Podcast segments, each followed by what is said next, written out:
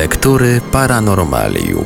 Dziś w Radiu Paranormalium zajrzymy do pozycji o bardzo ciekawym tytule Księga Tajemnic i Rzeczy Niezwykłych. Wyborem i opracowaniem historii, które znalazły się w tej książce, zajął się Thomas Decin. O tej pozycji można by mówić bardzo długo, bo zawiera mnóstwo tajemniczych historii, które nie zawsze są wyjaśnione. Księga Tajemnic i Rzeczy Niezwykłych przenosi nas w zupełnie inny wymiar, do światów równoległych, do zaświatów, opowiadając o zjawiskach i zdarzeniach, które zajmują miejsce w Archiwum X. Samozapłon jako przyczyna kremacji ludzi, tajemnicze obrazy na szybach powstałe po burzy, zjawy, widma, niewyjaśnione zniknięcia i powroty, prorocze sny, dziwne zjawiska i potwory, tajemnicze miejsca na kuli ziemskiej i wiele innych wydarzeń zostało tu opisanych w krótkich rozdziałach pogrupowanych tematycznie. Ponad 60 różnych tajemnic i niezwykłości na prawie 300 stronach Księgi Tajemnic i Rzeczy Niezwykłych, książki wydanej na polski rynek przez wydawnictwo Pandora Books w 1991 roku,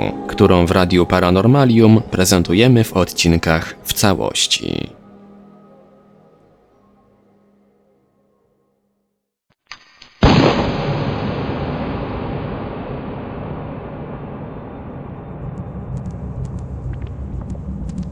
Strzelec widmo.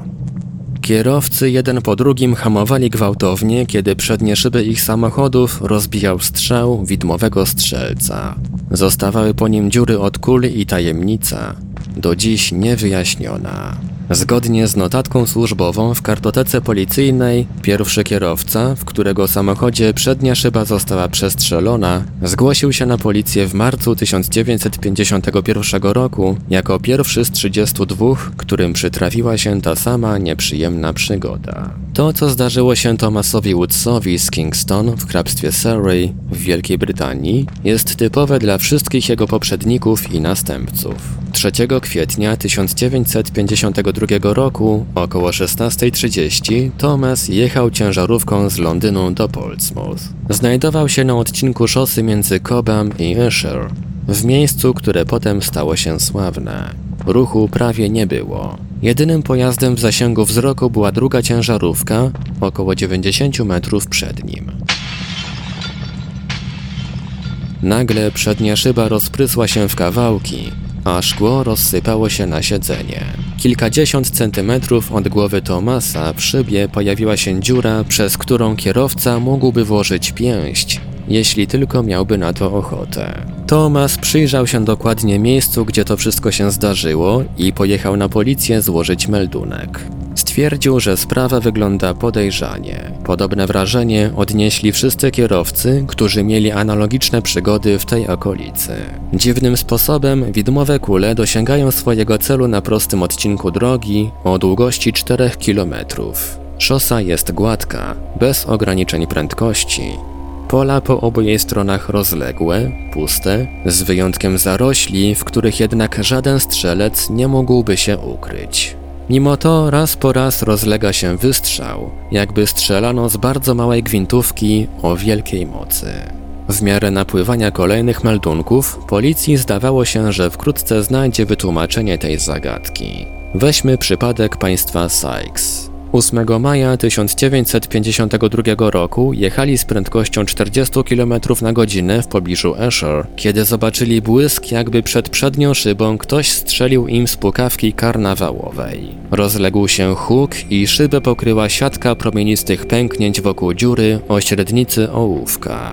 Eric Sykes zatrzymał samochód. Oboje z żoną wyskoczyli w poszukiwaniu zamachowca, ale zobaczyli tylko puste pola. W okolicy nie dostrzegli też żadnego pojazdu. Po roku, od momentu kiedy zaczęły się te wypadki, policja była przekonana, że jakiś piroman i wariat czai się przy drodze, żeby strzelać do kierowców i że skończy się to tragicznie. Była to sensowna teoria, ale na tym koniec. Przedmioty, które tłukły szyby, nadlatywały z różnych kierunków, a po przebiciu szkła znikały. Nigdy nie znaleziono ich w samochodach, ani nie zdarzyło się, żeby zniszczyły wnętrze pojazdów. Eksperci od broni palnej przyznali, że możliwe jest wywołanie takiego efektu przy użyciu kruchych kul, które rozpryskują się po dotarciu do celu. ale można ich używać tylko na bardzo małą odległość i na pewno nie do celu, który porusza się z dużą prędkością. Ta teoria też została obalona po mikroskopowym badaniu dziur, łącznie z jedną w metalowych drzwiach samochodu. Badania wykazały, że z całą pewnością nie kulami zostały zrobione te otwory.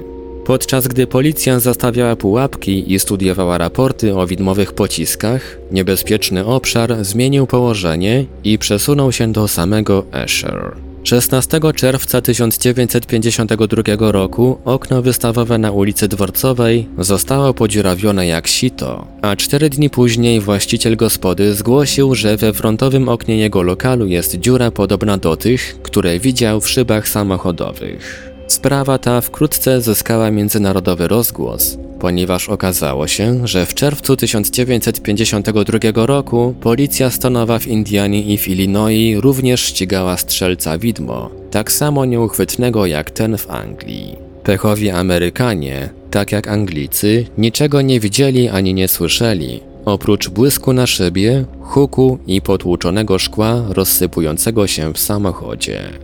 Naukowcy dostarczyli jeszcze jednej teorii. Taki skutek, jak widmowa kula, mógłby spowodować lecący z ogromną prędkością meteoryt wielkości główki od szpilki. Jest to możliwe, ale nie zostało w żaden sposób udowodnione. Jeszcze jedna hipoteza została odłożona do kartoteki.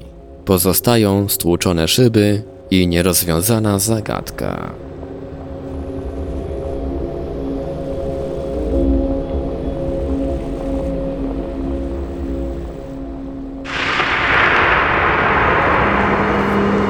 Lektury Paranormalium.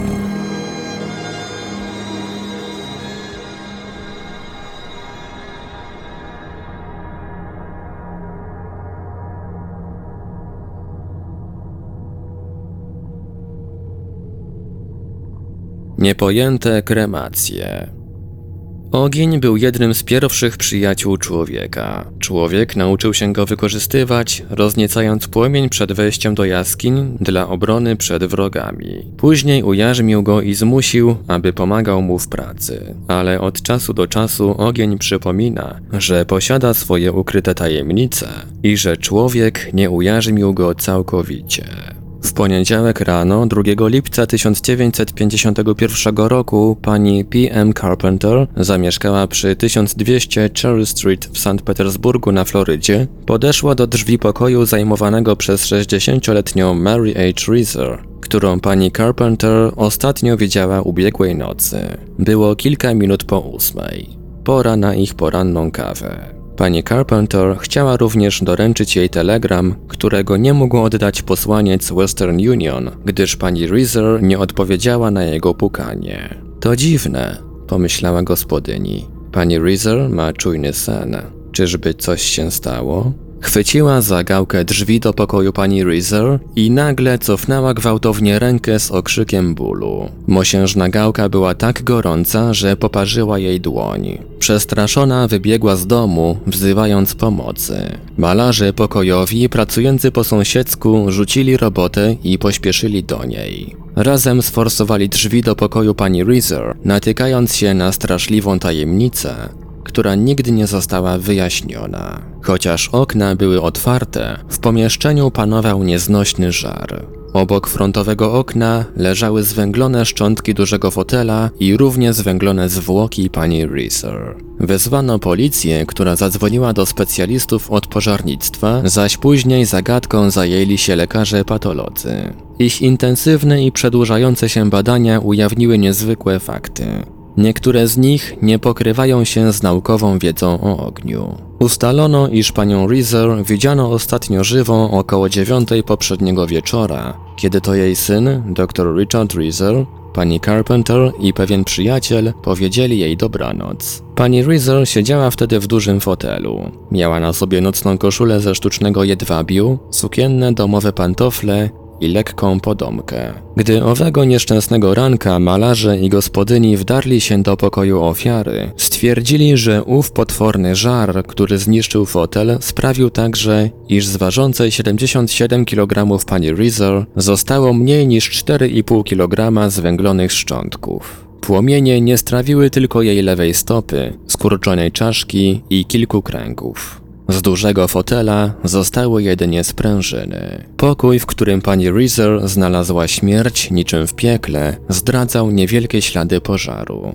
Od wysokości powyżej 1,20 m nad podłogą ściany były pokryte sadzą, która osiadła gęstą warstwą również na zasłonach. Lustro wiszące w odległości około 3 metrów od fotela popękało od gorąca. W odległości 3,7 metra stopiły się i zakrzepły w postaci różowych kałuż na toaletce dwie długie świece, których knoty zwisały wzdłuż metalowych uchwytów szuflad. Żar pozostawił liczne i wyraźne ślady powyżej 1,20 m nad podłogą, ale poniżej były tylko dwa ślady ognia.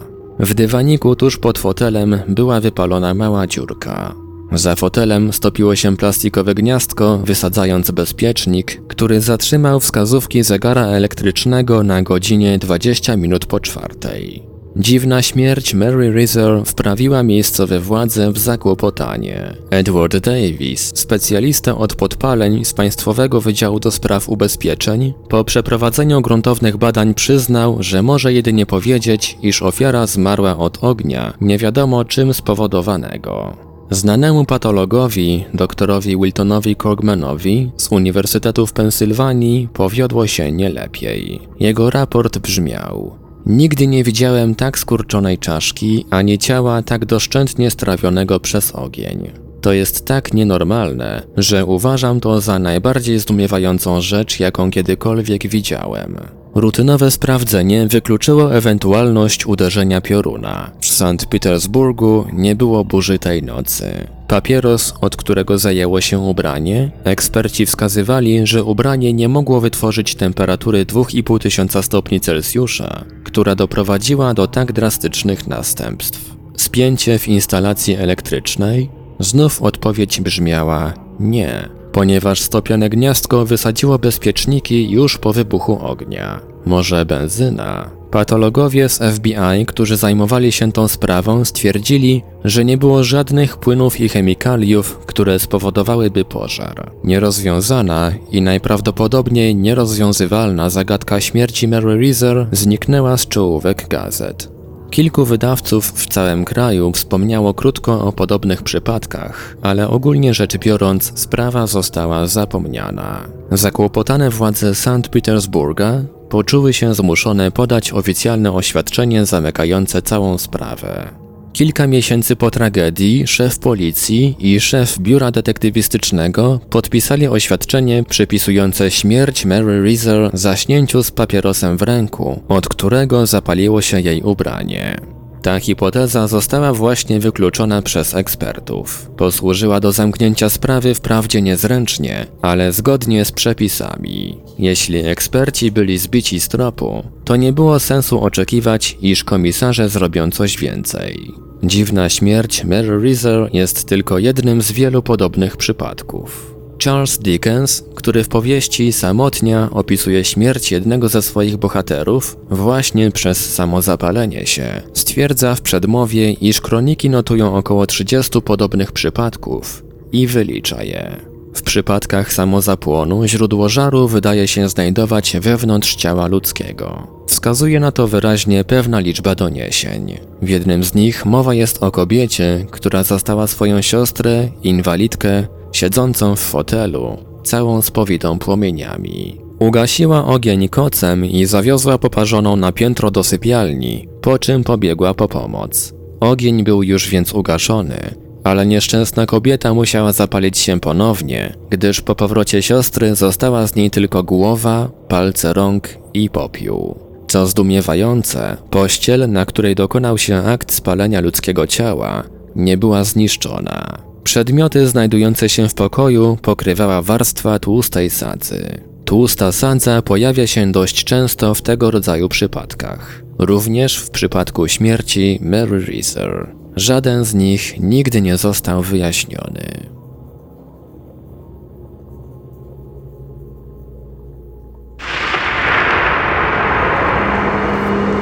Lektury Paranormalium.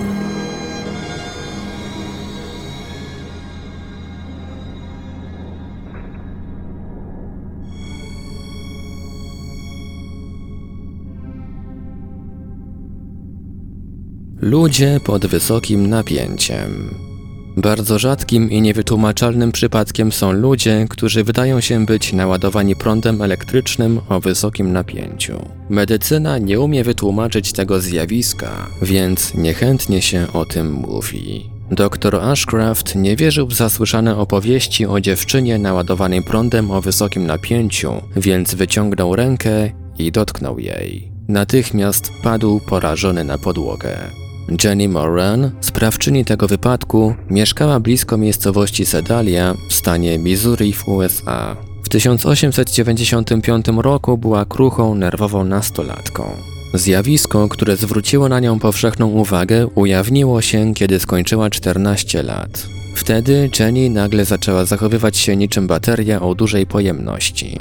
Kiedy dotykała uchwytu pompy, iskry strzelały z jej palców, a napięcie prądu było tak wysokie, że iskrzenie sprawiało jej ból. Tym bardziej nieprzyjemne było dla osób, którym zdarzyło się dotknąć Jenny. Nie trzeba dodawać, że Jenny miała niewielu przyjaciół. Od kiedy jej ulubiony kot zaczął jej unikać, odczuwszy na własnej skórze siłę elektrycznych wstrząsów, uznała, że jest przeklęta. Dziwne elektryczne właściwości ciała Jenny zniknęły wraz z dojrzałością. Stała się więc normalną młodą dziewczyną ku swej ogromnej radości. W dokumentacji medycznej i w prasie zanotowano inny przypadek kobiety baterii. Była nią Caroline Clare z Bondon w prowincji Ontario w Kanadzie. W 1877 roku, kiedy miała 17 lat, była zdrową dziewczyną ważącą 58 kg. Mieszkała z rodzicami i sześciorgiem rodzeństwa. Pewnego razu zachorowała, straciła apetyt i zaczęła niknąć w oczach. Lekarze nie wykryli u niej żadnej poważnej choroby, lecz ona chudła, aż jej waga spadła poniżej 40 kg. Dziewczyna zaczęła cierpieć na ataki, czy jak to określili lekarze, konwulsje. Kiedy jej ciało stawało się sztywne, wbijała oczy w jeden punkt, mamrotała godzinami, mówiąc o odległych miejscach i okolicach, których nigdy nie widziała. Opowieści te spotykały się ze zdziwieniem, ponieważ jej przyjaciele wiedzieli, że Caroline nigdy nie wyjeżdżała z rodzinnego miasteczka. Ten dziwny stan trwał przez półtora roku. Dopiero po upływie tego czasu zaczęła się zmiana na lepsze. Jednak nie była to poprawa, jakiej oczekiwano, bo kiedy pod względem fizycznym i psychicznym Caroline wróciła do zdrowia, okazało się, że dotknięcie dziewczyny grozi porażeniem elektrycznym. W dodatku Caroline wytwarzała nie tylko prąd elektryczny, stawała się też jakby namagnesowana. Za każdym razem, kiedy dotknęła metalowego przedmiotu, udawało się go oderwać od jej rąk dopiero przy użyciu dużej siły. Tak jak w przypadku Jenny Moran, przeklęte napięcie elektryczne zniknęło, kiedy Caroline osiągnęła wiek dojrzały. Dokumenty dotyczące choroby złożono w Towarzystwie Medycznym w Ontario latem 1879 roku jako sprawę odłożoną ad acta. 1890 roku 16-letni Louis Hamburger przyjechał studiować farmację na Uniwersytecie w Maryland. Jego zdolność przyciągania metalowych przedmiotów szybko uczyniła go sławną postacią na wydziale. Nauczyciele sprowadzili ekspertów w dziedzinie medycyny i fizyki, żeby zbadali młodego człowieka. Naukowców zdumiała zdolność Louisa Hamburgera do utrzymywania ciężkich metalowych przedmiotów na czubkach palców, jakby na potężnym magnesie. Na przykład żelaznych prętów ponad 30 cm długości i 2,5 cm średnicy, czy szklanego słoju wypełnionego żelaznymi opiłkami. Naładowanie elektrycznością, które sprawiło tyle kłopotu Jenny Moran, Caroline Clare i Louisowi Hamburgerowi, przypominało chorobę, na jaką zapadł Frank McKinstry z Joplin w stanie Missouri około roku 1889.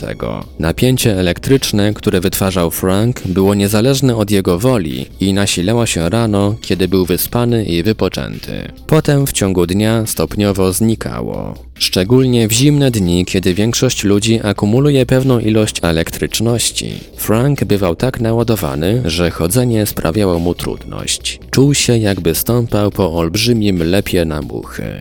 On również był badany przez lekarzy, a potem zapomniany, ponieważ, jak we wszystkich opisanych tu przypadkach, medycyna zebrała tylko dowody, nie udzielając żadnego wyjaśnienia.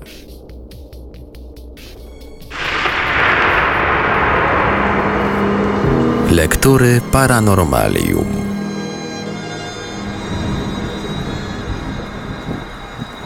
Niesamowite fotografie. Robienie zdjęć w świetle błyskawic jest rzeczą tak łatwą, że można je wykonać najprostszym aparatem fotograficznym. Ale gdy błyskawica sama zaczyna robić zdjęcia, to już jest zagadka nawet dla ekspertów. Jak to się dzieje, nikt nie wie, ale czasami błyskawica graweruje fotografię i to o zaskakującej czystości obrazu. Przy drodze między Cleveland a Chattanooga w amerykańskim stanie Tennessee mieszkała w 1887 roku starsza wdowa, znana w wiosce Ultwo jako babunia Osborne. Przykuta do łóżka, kurczowo trzymała się życia w skromnej chacie, gdzie ona i jej mąż mieszkali od wielu lat, wydzierając kamienistej ziemi tyle, by starczyło na skromne utrzymanie. Na kilka godzin przed śmiercią zdołała unieść się na łokciach, chcąc przyjrzeć się gwałtownej burzy z piorunami szalejącej nad doliną. Nagle potężne uderzenie pioruna roztrzaskało sosnę stojącą po drugiej stronie drogi. Babunia opadła na poduszkę, złożyła ręce i umarła. Zaskoczenie przyszło później, gdy przybyli sąsiedzi ubrać nieboszczkę do trumny. Ku swemu przerażeniu odkryli, że babunia zdawała się wyglądać na nich z okna, jak zwykle w swoim nocnym czepku i z dobrotliwym uśmiechem. Bliższe oględziny ujawniły, że na szybie utrwalony został niesamowity obraz staruszki tkwiącej w oknie podczas obserwacji ostatniej w swoim życiu burzy. Jakość wizerunku reporterzy opisywali jako porównywalną pod względem szczegółów ze zdjęciem wykonanym aparatem fotograficznym. Z tą tylko różnicą, że został on utrwalony na skutek jakiegoś nieznanego procesu na zwyczajnej szybie okiennej, gdzie był widoczny przez całe lata, dopóki nie wyblakł. Przypadek babuni Osborne pod wieloma względami podobnie jest do innego, który zdarzył się w Waszyngtonie w 1903 roku. Wtedy to goście na proszonym obiedzie zauważyli utrwalone na dużej szybie z płaskiego, walcowanego szkła w oknie wychodzącym na ogród dwie zadziwiające fotograficzne podobizny. Starszego, krzepkiego mężczyzny i bardzo wątłej, wiekowej damy. Gdy poprzedni właściciele tej posiadłości zostali powiadomieni o odkryciu, przyjechali i natychmiast zidentyfikowali te dziwne obrazy jako podobizny, jak żywe, ich ojca i babki, którzy zmarli przed wielu laty. Lubili oni obserwować burze z piorunami, stojąc przed szybą zwalcowanego szkła, które zapewniało im doskonałą widoczność. W jaki sposób ich wizerunki zostały utrwalone na grubym, płaskim szkle, było tajemnicą, której nie potrafili wyjaśnić nawet eksperci ze Smithsonian Institute. Szkło zostało ostrożnie wyjęte i zabrane do instytutu w celu przeprowadzenia badań, ale naukowcy mogli tylko stwierdzić, że w jakiś nieznany im sposób piorun utrwalił wizerunki w szkle wyraźne niczym fotografia. Szkło zostało skatalogowane i zarejestrowane. Leży gdzieś pośród 30 milionów eksponatów należących do Smithsonian Institute. W New Albany w stanie Indiana pani Sophie Schaff zmarła 2 grudnia 1891 roku w swoim domu przy zbiegu East Fifth i Spring Street. Uroczystości pogrzebowe odbyły się trzy dni później, a następnego dnia po pogrzebie synowa zmarłej kobiety poszła do jej domu, aby zabrać parę rzeczy. Okropnie się przeraziła, zobaczywszy twarz zmarłej wpatrującą się w nią z okna od frontu. Obraz był wyraźny, ale w krótkim czasie zniknął tak nagle i nieoczekiwanie, jak się zjawił. Po kilku tygodniach pojawił się ponownie, z początku zamazany, z czasem coraz wyraźniejszy. Wszyscy, którzy go oglądali, zgadzali się, że był doskonale wierną podobizną zmarłej, ale nikt nie potrafił wyjaśnić, dlaczego i w jaki sposób na przeźroczystej szybie dużego okna pojawił się ów tajemniczy wizerunek. Podejmowano różne próby, żeby obraz usunąć, jednakże bez powodzenia. W końcu syn pani Sharp, który jadąc z Kalifornii spóźnił się na pogrzeb, po prostu wziął chustkę do nosa i przetarł nią wizerunek zmarłej, a ten zniknął na zawsze. Bardziej trwałą, ale równie intrygującą była fotografia w trzyskrzydłowym oknie w domu Jay Smitha, sędziwego farmera mieszkającego 10 km na zachód od Dimosville w Kentucky. Pojawiła się wczesną wiosną 1865 roku. Wojna domowa dobiegała końca i Smith, jak wszyscy jego sąsiedzi, czekał na wieści z frontu. Pewnego ranka po gwałtownej burzy Smith i jego żona ze zdumieniem dostrzegli wspaniałą tęczę. Jednakże nie na niebie, jak można by się spodziewać. Ta wielobarwna wstęga o szerokości około 15 cm biegła łukiem przez trzy dolne szyby ich frontowego okna. Była widoczna tylko z zewnątrz, ale nie ulegało wątpliwości, że jest trwałym elementem szyby. Gdy unoszono okno, tęcza unosiła się razem z nim. Jej pojawienie się wywołało prawie panikę. Setki ludzi przychodziło, żeby ją zobaczyć i spróbować powiązać z jakąś wróżbą dotyczącą wojny.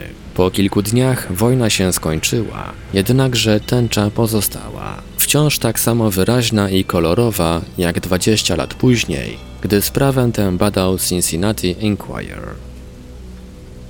Pojawiające się po burzy obrazy na szybach. Jeszcze jedna udokumentowana zagadka, w obliczu której stajemy zdumieni.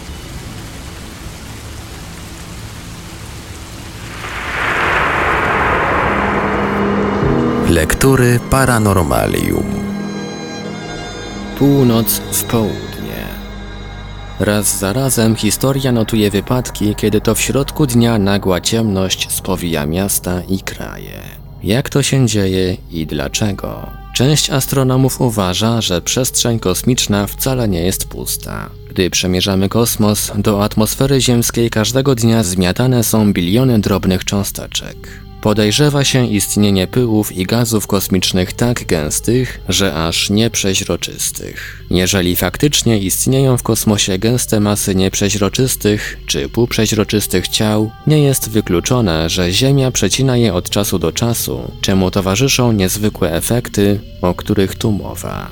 Cienka warstwa pyłu kosmicznego zasłaniająca Słońce pod małym kątem może spowodować zanik światła, nawet w środku dnia. Istnieją urzędowo zarejestrowane przypadki, gdy w słoneczne dni nagle zapadały ciemności, chociaż nie było zaćmienia słońca. 26 kwietnia 1884 roku miasteczko Preston w Anglii było sceną strasznych ciemności, które zapadły w dzień. Komunikaty prasowe informują, że całe niebo stało się czarne, jakby naciągnięto na nie ogromną zasłonę. Strwożeni mieszkańcy szukali po omacku drogi, zwierzęta ułożyły się do snu, a pobożni ludzie zaczęli się modlić. Ciemność zniknęła tak nagle, jak się pojawiła, i powrócił dzień. Zjawisko to nigdy nie zostało wyjaśnione. W Aitkin w stanie Minnesota 2 kwietnia 1889 roku nagle zapadły ciemności, a z nieba strumieniami sypał się piasek.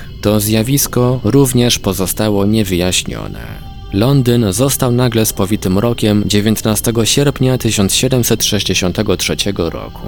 Była to gęsta, paraliżująca ciemność, nie przepuszczająca nawet światła świec ani latarni. Astronomowie twierdzili, że nie było to zaćmienie. W Oshkosh w stanie Wisconsin w biały dzień miało miejsce zagadkowe zaciemnienie, które zaczęło się o godzinie trzeciej po południu i w ciągu pięciu minut zatopiło miasto w gęstym mroku.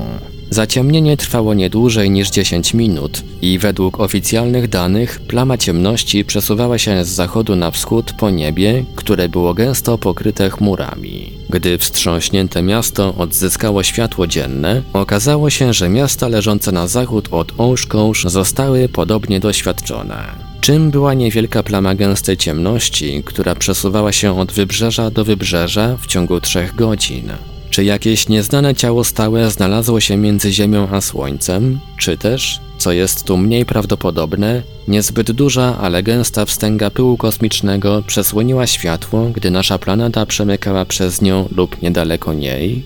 Memphis w stanie Tennessee jak zwykle zajęte było swoimi sprawami o godzinie 10 rano 2 grudnia 1904 roku, gdy z niewyjaśnionych przyczyn zniknęło słońce i zapadł mrok.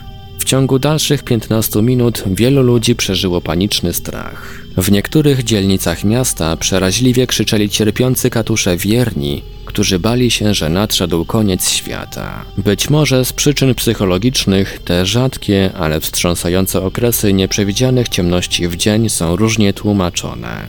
Dymem z pożarów lasów, niezwykłymi uformowaniami chmur lub obłokami pyłu z odległych pustyń. Istnieją wypadki, dla których takie wyjaśnienia są niewątpliwie uzasadnione. Są wszak inne przypadki, gdy te wyjaśnienia, mówiąc delikatnie, są sporne. Raz takie zdarzenie miało miejsce we wrześniu 1950 roku, kiedy to na dużym obszarze Stanów Zjednoczonych widziane było przedziwne, błękitne słońce, które jak gdyby słabo przeświecało przez gruby filtr.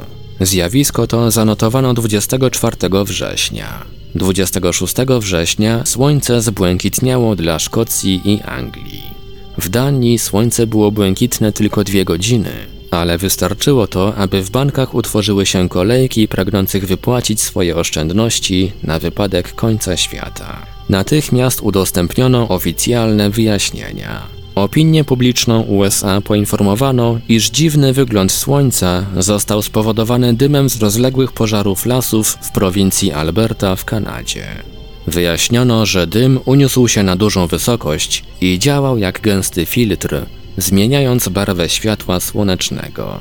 Wyjaśnienie to zawierało jeden poważny szkopuł. Wynikało z niego, że ów rzekomy dym, który zmienił kolor słońca, był niesiony wiatrem w kierunku wschodnim i równocześnie w kierunku zachodnim. Jest to faktycznie dziwny wiatr, niosący dym w dwóch przeciwnych kierunkach w tym samym czasie.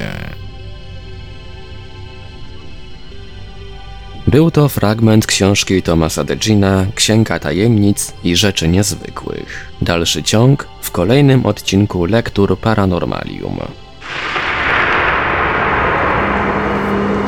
Lektury Paranormalium.